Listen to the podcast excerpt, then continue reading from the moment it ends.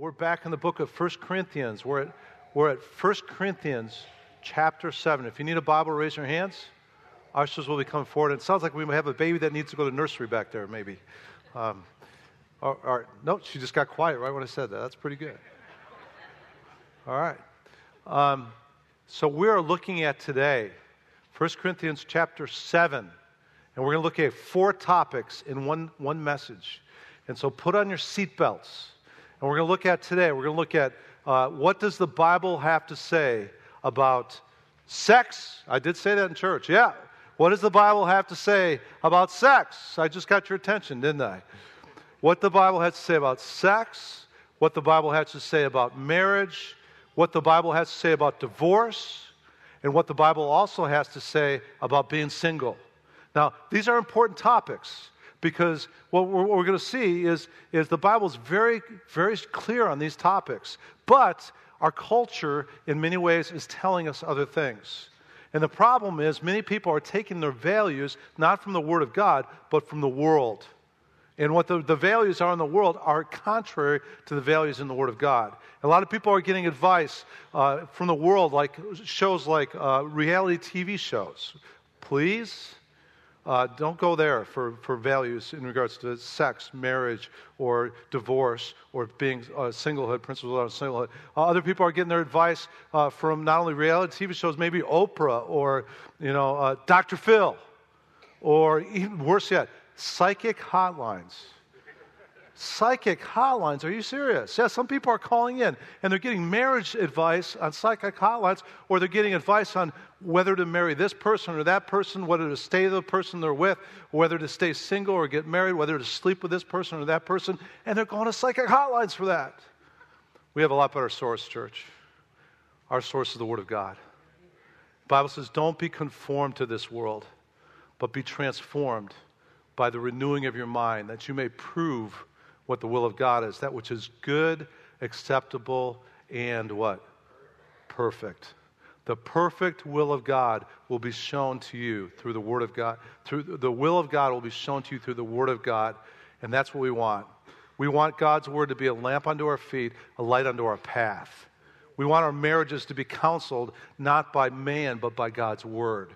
We want our marriages to be advised not by a talk show, but by what God said in His inspired, and infallible Word of God. All Scripture is inspired by God, is useful for teaching, rebuking, correcting, training in righteousness, that the man of God may be thoroughly equipped for every good work, including our marriages, including all these aspects we're looking at this morning. So, little context in 1 Corinthians chapter uh, 7.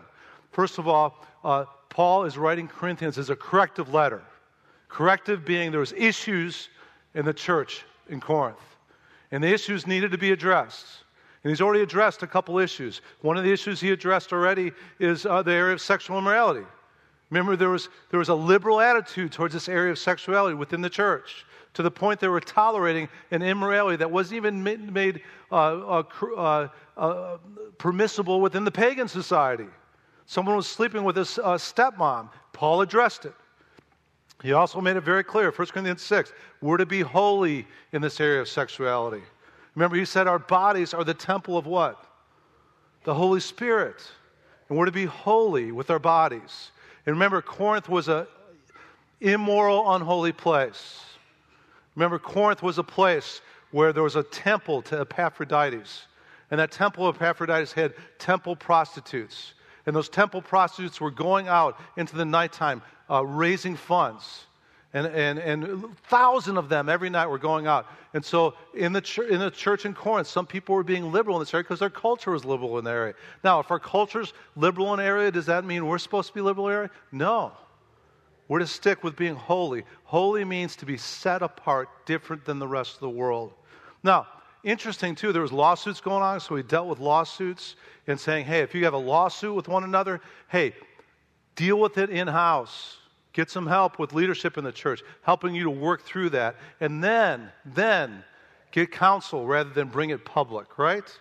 And so now Paul is dealing with something else. And what he's dealing with now is this he's dealing with uh, some people in the church were being ascetic. What does ascetic mean? It means Paul had advised them to be holy in the area of their sexuality. And so they were starting to bring that in their marriages and said, well, Paul is advising us in the area of, you know, stay away from sexual immorality. So I'm just going to stay away from sex altogether. And so they were being ascetic and they were denying each other within the sexual relationship uh, that, that sexual part of their, their, their marriages. So that's the context, and Paul's going to address that now. We know from 1 Corinthians chapter 5, verse 9, 1 Corinthians was not the first letter Paul wrote to the Corinthian church. 1 Corinthians 5 9 said he had already written to them previously. And then they, then they responded to Paul's letter with some more questions. And some of those questions Paul's going to deal with now in 1 Corinthians chapter 7. That's the background. Got it? All right, let's look at 1 Corinthians chapter 7 now, and let's see what Paul had to say about some of these questions. First question was about sexuality. Again, uh, some of these people were denying one another because of their asceticism. 1 Corinthians chapter 7, verse 1, if you're there, say amen. All right. Now, concerning the, th- the things, verse 1 says, which you wrote, it is good for man not to touch a woman. Now, Paul, throughout this chapter, is going to have a slant. And the slant that he's going to have is that they're in a distressing time. Many scholars believe they were in the midst of persecution. The Roman Empire had already started firing up the persecution. And Paul's going to have a slant in this chapter, and that is he believed they were getting close to the end, the return of Christ. Church was under heavy persecution. He believed it'd be best in their present distress not to get married if you're single and you have the gift of singlehood. Because why would you bring a spouse into this persecution where Christians are being martyred and then you have to watch your spouse die or your kids die? If you could stay single, Paul's slant through this chapter is stay single with the present distress that's going on. But look at verse 2. But because of immorality, each man has, is to have his own wife. Each woman is to have her own what? Husband. Paul's saying because of the sexual immorality that's all throughout your culture, you know, if you need to, get married. And one of the things that marriage does for us is it protects us when we have a healthy sexual relationship within the marriage it protects us from the immorality that's flowing all throughout our culture. The Bible's very clear about marriage. It's a good thing. The Bible says in the book of Proverbs, chapter 18, 22, he who finds a wife finds what? It's a good thing. Finds a good thing. I just heard an amen back there. Way to go, brother. Amen. He who finds a wife finds a good thing and obtains favor from the Lord. Proverbs 5:18, same t- topic. Let your fountain be blessed and rejoice in the wife of your youth. Amen? Marriage, uh, when God created it, it was interesting. He created creation, you know, in six days. After each day, He said, It is good, it is good, it is good. He created man. He said, It is very good. You know the one time that God said it's not good? When He looked at man alone. He said, That's not good. I don't create woman. Took him out of the side. The two became one flesh, and marriage was begun and ordained by God. It's, it's good. Verse 3 The husband must fulfill his duty to his wife, and likewise also the wife to her husband. the wife does not have authority over her own body, but the husband does. And likewise also the husband does not have authority over his own body, the wife does. Now, what that, what's that saying? It's saying when you get married, you're not your own anymore. When you get married, you become one, one flesh. The two become one flesh.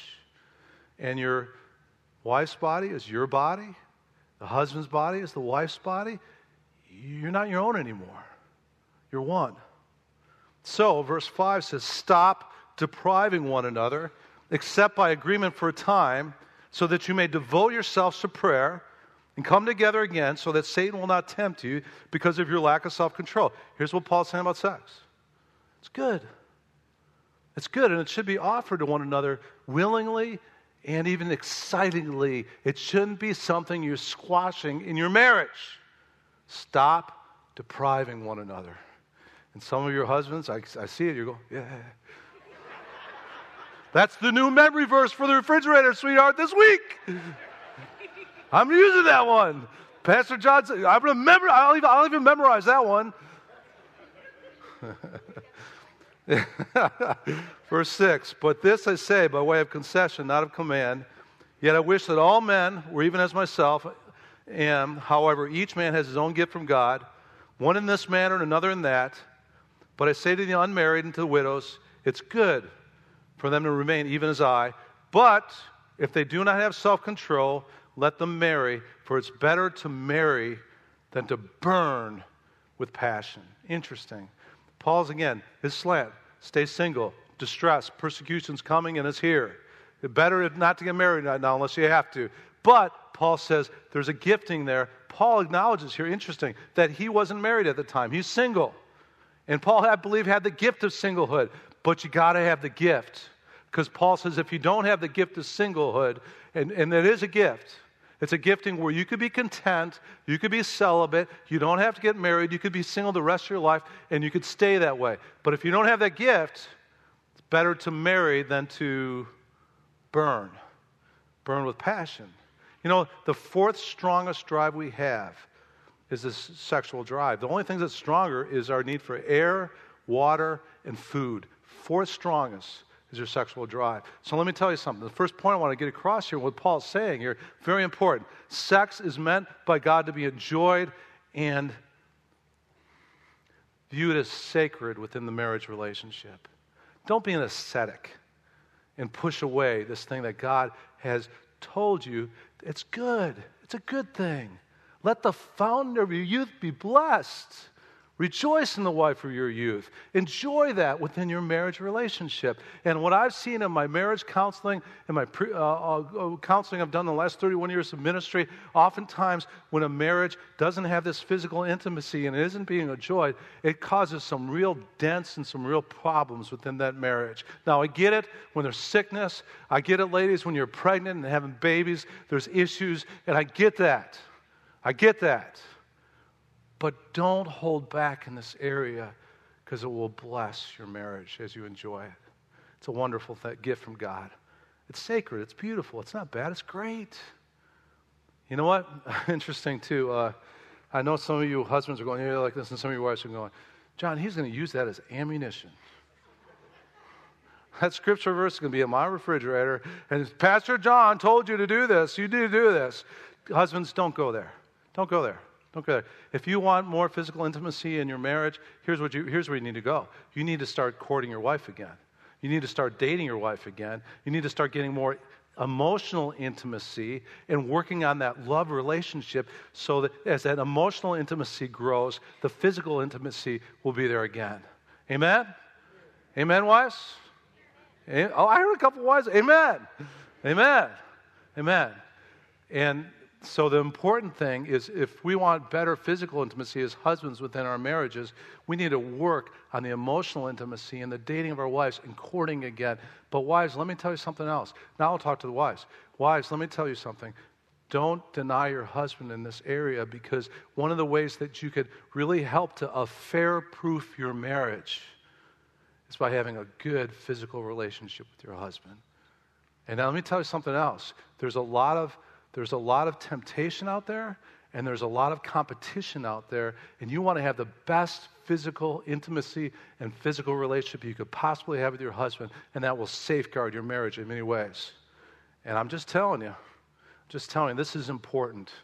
This is an important part. And Paul, go back to the verse again, verse 5 stop depriving one another except by agreement for a time so, so that you may devote yourselves to prayer and come together again so that Satan will not tempt you because of your lack of self control. That's important. Now, if you want to take a break and do some prayer and fasting for a few days or something, I, I get that. That's good. Paul says that's good. But don't make it a long term thing. This is an important issue of having a healthy marriage. View sexuality as good, it's a gift from God and something given for your marriage that will bless your marriage and bless your spouse. Amen? Right, let's go on quickly, please. Let's talk about marriage now. It says this, verse 10. But to the married, I give instructions, not I, but the Lord, that the wife should not leave her husband, but if she does leave, she must remain unmarried or else be reconciled to her husband, and that the husband should not divorce his wife. Now, interesting. Paul says this commitment to marriage is not given by me, but given by who? The Lord. When did he do that? Back in Matthew chapter 19. He was very clear on the commitment that's supposed to be in marriage. Matthew 19, verse 3 says, Some Pharisees came to Jesus, testing him and asking him, Is it lawful for a man to divorce his wife for any reason at all? And he answered and said, Have you not read that he who created them from the beginning made them male and female? This is Jesus speaking. And Jesus said, For this reason, a man shall leave his father and mother and be joined to his wife, and the two shall become, notice, one flesh. So they're no longer two, but one flesh. Now look at Jesus' words here. What therefore God has joined together, let no man separate. And they said to him, Why then did Moses command to give her a certificate of divorce and send her away? And he said, Because of your hardness of heart, Moses permitted you to divorce your wives, but from the beginning it has not been this way. And I say to you, whoever divorces his wife except for immorality and marries another woman commits adultery. Interesting. Jesus said, What God has joined together, let no man separate. The two are one flesh. And not only that, Divorce is absolutely wrong except for one biblical exception, and that's immorality. Immorality is what? It's porneia in the Greek. It means this it means sexual immorality outside the boundaries of a marriage relationship. And sometimes what Jesus is saying is sometimes what happens when an affair happens, an adultery happens, it wrecks the marriage so bad and the distrust, and it, it just it causes such a train wreck that sometimes divorce happens, and Jesus gave that out. Now, Paul's about to give one more biblical exception besides adultery, but there's only two, as far as I know, in the New Testament that allow for Christians or a Christian to get a divorce. And we'll see that in just a minute. But here's what Paul's saying here is hey, as, as Christians who follow Jesus Christ, we have a great advantage in this area of marriage. You know why? Because we don't have an out. And if you're married, even if there's problems, even if there's issues, we need to work it out. We need to stay committed to it. Because what God has joined together, Jesus said, let no man separate. And so that's a great advantage to us as Christians because what we're seeing in the world is the world just says, hey, if you're not happy, do something about it. You know, forget it. The world's saying, hey, if there's irreconcilable differences, it's okay to get a divorce. Cut me a break. I've been married for 31 years, and we've had 31 years of irreconcilable differences. really have. Heidi still says it. She goes, You are just so different than me. It's irre- irreconcilable. I mean, we are, and she's right. I, she, we are, I mean, opposites attract. We are so different. But eh, have we got a divorce in the last 31 years? No. We are more committed to one another more than ever, even though I am so different than Heidi. I really am. She just shakes her head sometimes and goes, You are really different. But she stayed committed to me because she's a Christian that says, What God has joined together, by no means are we going to separate this thing. And then he goes on. Hmm. But to the rest I say, not the Lord, that if any brother has a wife who's an unbeliever and she consents to live with him, he must not divorce her. And a woman who has an unbelieving husband and he consents not to live with her, she must not send her husband away. For the unbelieving husband is sanctified through his wife, and the unbelieving wife is sanctified through her believing husband. For whoever does, who, for otherwise her children are unclean, but now they're holy. Here's what Paul's saying now. He's addressing probably another question that the Corinthian church sent, sent, sent Paul. Paul, what about if I'm saved now and I have an unbelieving spouse, and they're, they're d- dividing my family, they're messing up my kids. Should I leave my husband or should I leave my wife because they won't get saved? What does Paul say? No. If you have an unbelieving husband, stay with them. If you have an unbelieving wife, stay with them because you'll have a holy influence on them. And you'll have a chance to lead them to Christ, and then you'll have a holy influence on your kids because you stay committed to this marriage, even though you have different beliefs and, and one is not getting saved yet. And here's what I've seen last 31 years of marriage. People, as Christians, practice this principle of staying with their spouse, even if their spouse isn't a believer, and then praying for that spouse, and then loving that spouse, and then witnessing to that spouse, and living it before that spouse. I've seen time after time that spouse come to Christ. Sometimes it takes years, but I've seen it happen over and over and over again. And wives, here's a word for you in 1 Peter 3 and how to do that. It says, In the same way, you wives, be submissive to your own husbands, so that if any of them are disobedient to the word, they may be won without a word by the behavior of their wives. As they observe their, your chaste and respectful behavior, your adornment must not be merely external braiding of the hair, wearing gold jewelry, or putting on dresses, but let it be the hidden person of the heart with the imperishable quality of a gentle and quiet spirit, which is precious in the sight of the Lord. See that? Husband, as an unbeliever, sees your gentle, quiet spirit, your Christ like spirit, sees, sees that you respect him and honor him as a husband, even though he's not saved yet, and you're praying for them and loving them, Hey, good chance you could lead them to Christ. I've seen it. Seen it.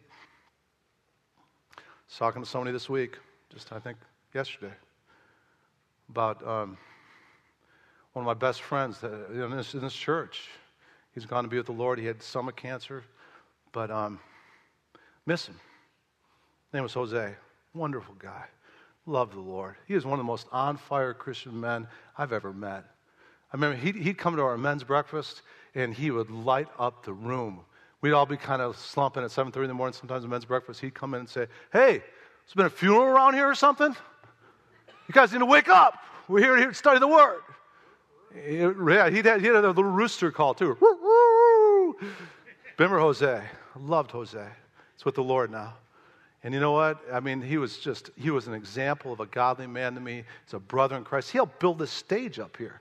We spent hours together building this stage. Hours. But you know, Jose's testimony, he tell, shared with me a number of times, was he was lost as a rock he was lost. I mean, nightclubs, partying, all kinds of stuff. And he had a problem, though. He had a wife we loved who wandered into a place called Calvary Chapel, Old Bridge, New Jersey. And she came to that church, Jolie, and she got saved. And then she, her whole life changed. And then she started witnessing to Jose, and Jose said, you know, it's like, I guess. But then she finally got Jose to come to church. I'll never forget Jose sharing this with his testimony to me. He said, I came to that church, and the first thing I said to my wife is, I'm not going to listen to that white boy up on the stage up there. No. What's that, what's that white guy telling me up there? I'm not listening to that. But he kept coming. And then he shared with me as some Sundays he'd come, and as Pastor Lloyd was sharing the word, the Holy Spirit would just speak through Pastor Lloyd. And he actually said he saw a few times Pastor Lloyd was like glowing because the anointing of the Holy Spirit. And he pushed it away and pushed it away. But finally, one Sunday night, he came to the service, and Terry Clark, who does our worship on the piano sometimes for our men's conference, anointed worship leader, just did an incredible time of anointed worship. And then did an altar call. And guess who got saved? Jose did. And his whole family tree was changed. And he's got kids now that love the Lord, and he's got Christianity as a part of his family tree now because he had a wife who didn't leave him as an unbelieving spouse. Do you see that principle there? Stay committed. Stay committed, even if there's an unbeliever involved. But there is an exception. Verse 15 Yet if the unbelieving one leaves, let him leave. The brother or sister is not under bondage in such cases, but God has called us to what? Peace. For how do you know, O wife, whether you'll save your husband? How do you know, O husband, whether you will save your wife? So there's one other biblical exception now given by Paul, and that is if you have an unbelieving spouse, and that unbelieving spouse leaves and stays left. What are you supposed to do? Now, my counsel is if you're married to an unbeliever and they leave you and they separate from you, give it a whole season, give it some time. Oftentimes, I'd even counsel wait, till they get remarried or something, and then you're totally free. But what this biblical exception here is if you have an unbelieving spouse and they leave you and they abandon you and they stay left, it says you're not under bondage anymore. What does that mean? You're not under, you don't have to stay celibate and single the rest of your life. You're free because God's called you to peace. So, two biblical exceptions one's adultery, the other one uh, to divorce, I believe, is if you have an unbelieving spouse and they leave you and they stay left, it says you're no longer under bondage, you're free, and you're called to peace. Make sense? But the second principle we've seen here, first principle is sex is meant to be enjoyed within marriage, viewed as sacred. Second principle, hey, listen, second principle is be committed to your marriage and stay committed. What God has joined together, let no man, let no woman separate. Lost one, another one of my heroes this week Billy Graham. Golly, I love that guy. And I was laid up this week from the surgery, and so I did a lot of watching news about Billy Graham. He's my hero. And I was watching him, and oh man, everybody that gave reports about him, including family members, said he was one of the most humble men I've ever met. His life wasn't about him, it was about Jesus and other people. He was just about preaching the gospel. All he wanted to do is preach the gospel and get people saved. What a great example for us. Heaven just got another well done, good, and faithful statement up there. So I'm watching the news about Billy Graham, and uh, they showed a clip from his 95th uh, birthday party, which was four years ago. And they had everybody there. I mean, they had presidents. They had, I mean, George W. Bush. They had uh, all these different presidents, and they had incredible, they did a big thing for his 95th birthday party. And then he comes up to the podium, and Billy Graham looked 95 years old when he came up to the podium. I mean, he was worn out. I mean, just he, he, Parkinson's kicked in. I think it was probably one of his last public appearances was his 95th birthday party. But I was watching him. Gets up to the podium. First thing he says, 95th birthday party, president's there to honor him. He goes, I know this is my birthday, but I don't want this to be about me. My wife Ruth has been in bed for the last six months, really sick, and I want to honor her today. And not only do I want to honor her today, but I want you to know she's the greatest woman I've ever met. That's after 70 years of marriage. That's what happens when Christians stay committed to one another. And they didn't have always easy times either. Because there was periods of times within Billy Graham's uh, ministry, he'd be gone six months at a clip overseas and everything else. One time, they mentioned this in the, one of these news things on too. One time, uh, one of these stints, he was gone for months at a time, and a reporter, she had five little kids at home. A reporter asked her, Hey, have you ever considered divorcing this guy that keeps leaving you and going overseas and stuff? And she goes, No, I've never considered divorce. Uh, murder, maybe. but she stayed committed. And she said, No matter what, till death do us part. And then what happens? The thing gets better and the commitment's there, and God blesses. And look at what Billy Graham done. And a lot of what Billy Graham has done is because of his family and the family that was behind him and the wife that was behind him also. So, guys, ladies, let's stay committed. Hey, for better, for worse, for richer, for poor, sickness and health, till death do us part, we're going to stay committed to our, our, our, our marriages because Jesus said, What God has joined together, let no man separate. Amen?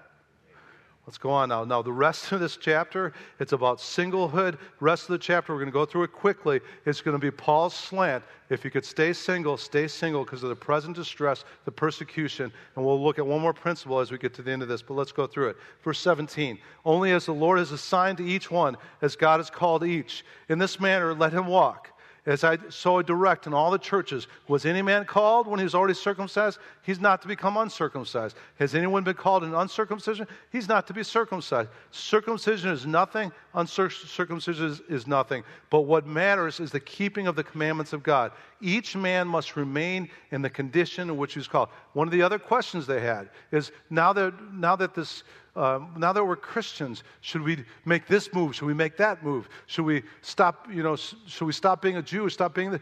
Paul's saying this to the Christians there. Hey, be content in your circumstances and don't make drastic changes in your circumstance just because you've come to Christ right now.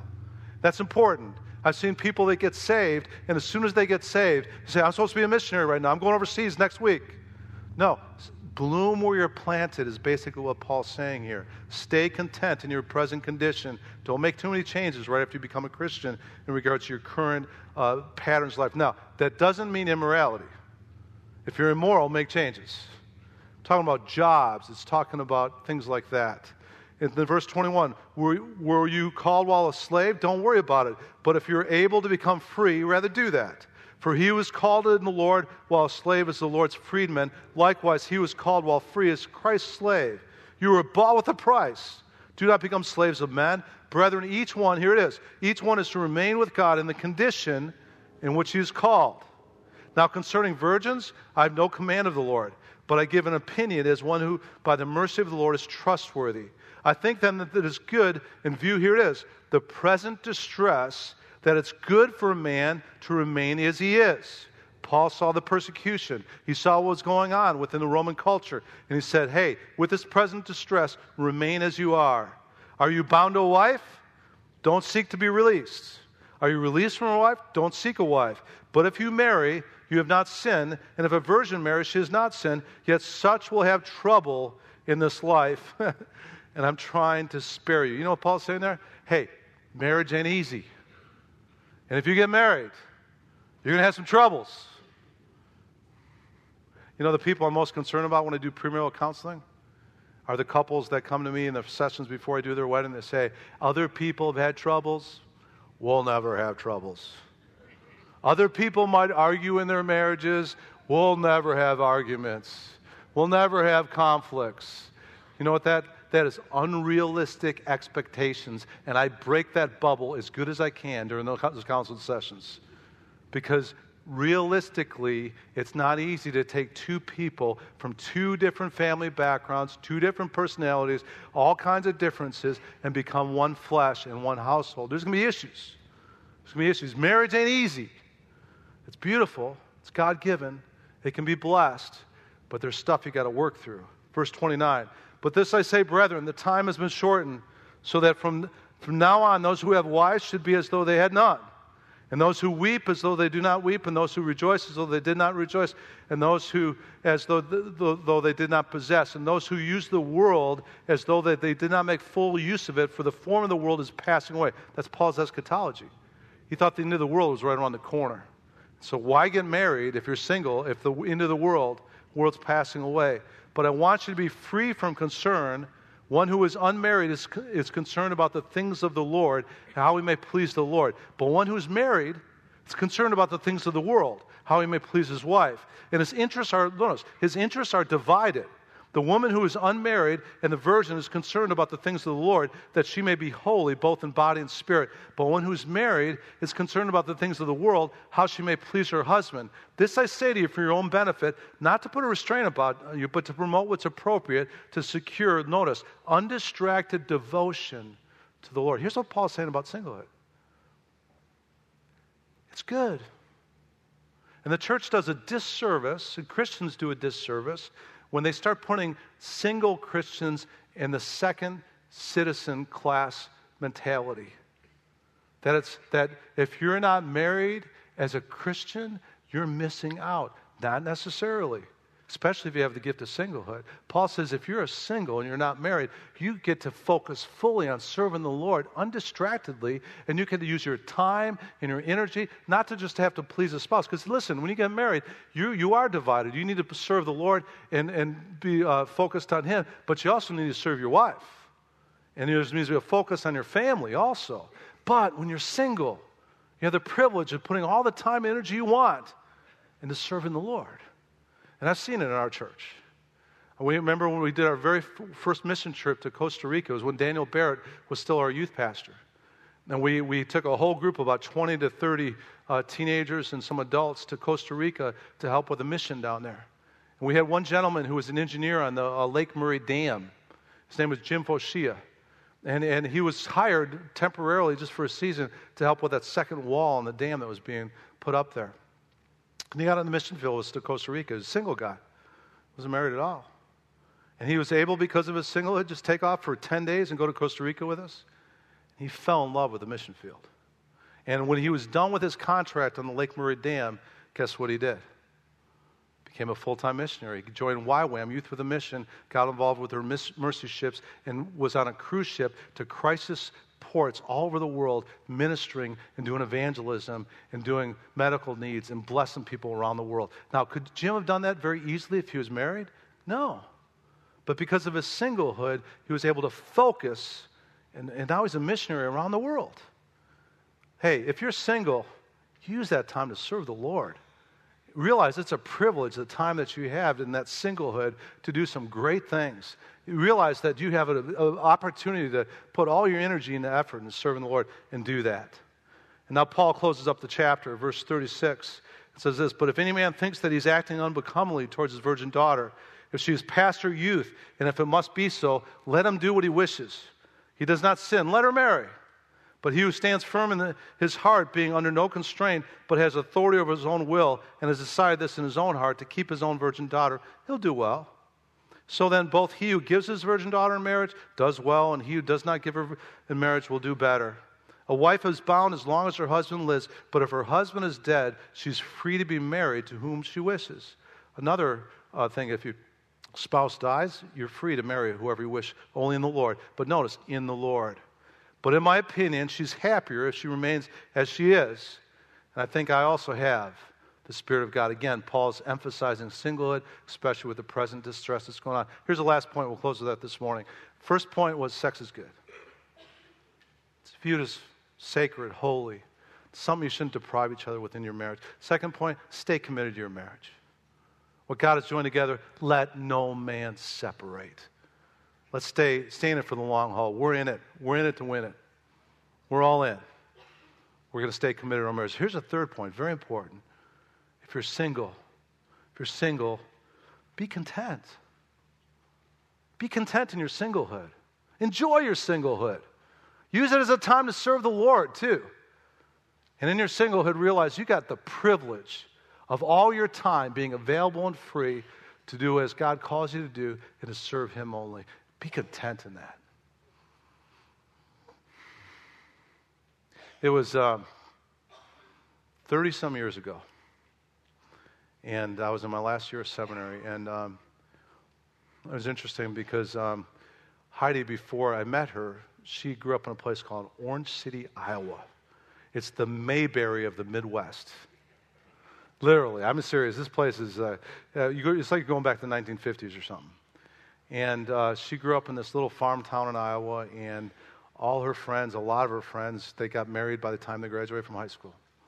And it just, that's what they do in that, you know, the farming community, everything else. A lot of them got, a lot of them have, you know, grandkids that are adults now, believe it or not. We just had our first grandkid. And so she got through high school, and then she played basketball at the college there in her town. And she met a guy, and the guy she thought was the one. He was a basketball player on the college basketball team, and she played college basketball, and they got serious and just about engaged. And then all of a sudden, he broke up, and they were done. Broke her heart.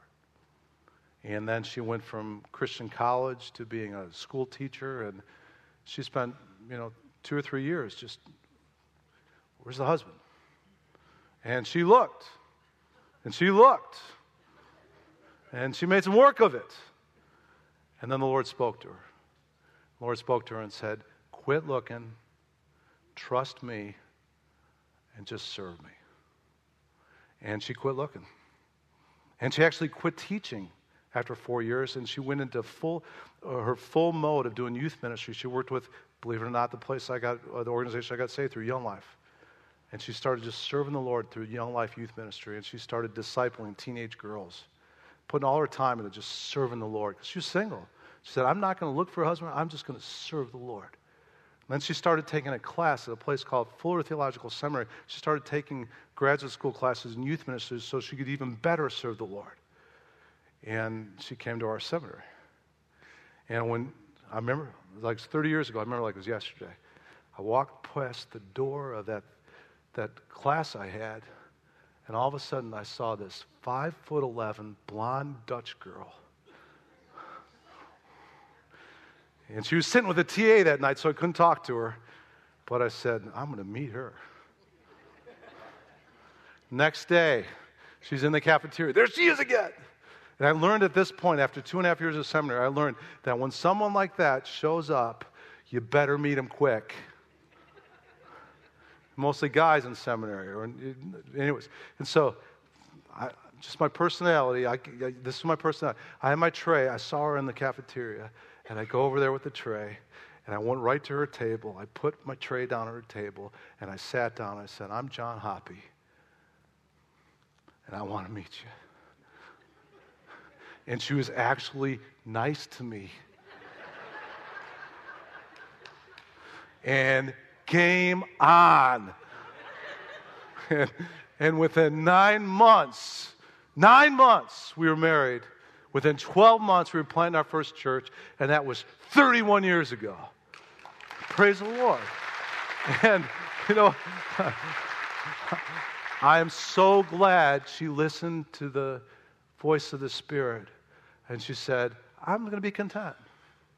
I'm, I'm not going to hunt down anybody.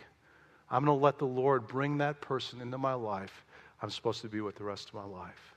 And it's when she, she got to that point, guess what God did? God did it. Lord is good. Amen? Amen. Let's pray.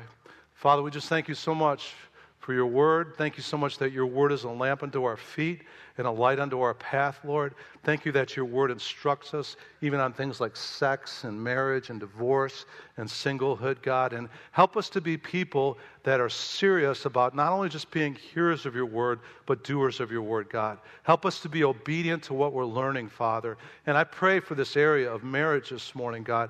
Just thank you so much, God, that you want our marriages to be blessed. Thank you so much, God, that you have a plan for each marriage in this room to be a, a place where the two are becoming one.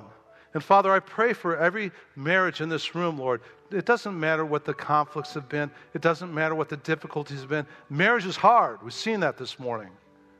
But we know also when a, when a couple, especially a Christian couple, chooses to stay committed no matter what, that you could do some great things in and through that marriage. So, Lord, I pray that there'd be a new commitment, even this morning, to staying true to that person that you've given us, Lord, if we're married.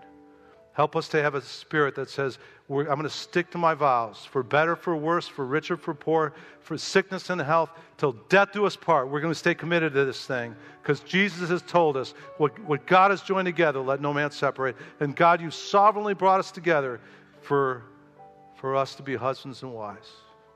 So help us to just re up in this area of commitment to our marriages, God. I pray for this area of physical intimacy, God. Help us to realize this is a good thing, something that we shouldn't be not denying each other, depriving one another of. It's something we should be just enjoying. I pray for husbands that they'd start romancing their wives and courting their wives and just emotionally be more intimate with their wives. And I pray for wives that they'd let some of those walls down and that you would just be blessing that and blessing that relationship, Lord. And Father, I pray for single people that might be here this morning too, God. I pray that you give them a spirit of contentment where they say, I'm just going to serve the Lord. I'm not going to worry about being married. I'm just going to serve the Lord. And if the Lord wants someone in my life, you will bring that person. And he'll put me together with the right person.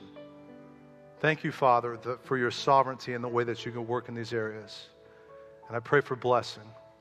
Blessing on the marriages in this room, blessing on the families, blessing on the single people, Lord. Just bless, Lord. And we thank you, God, for being a good, good Father. And thank you that we're loved by you, Father. And we pray these things now in Jesus' name. And all of God's people said, Amen. Amen.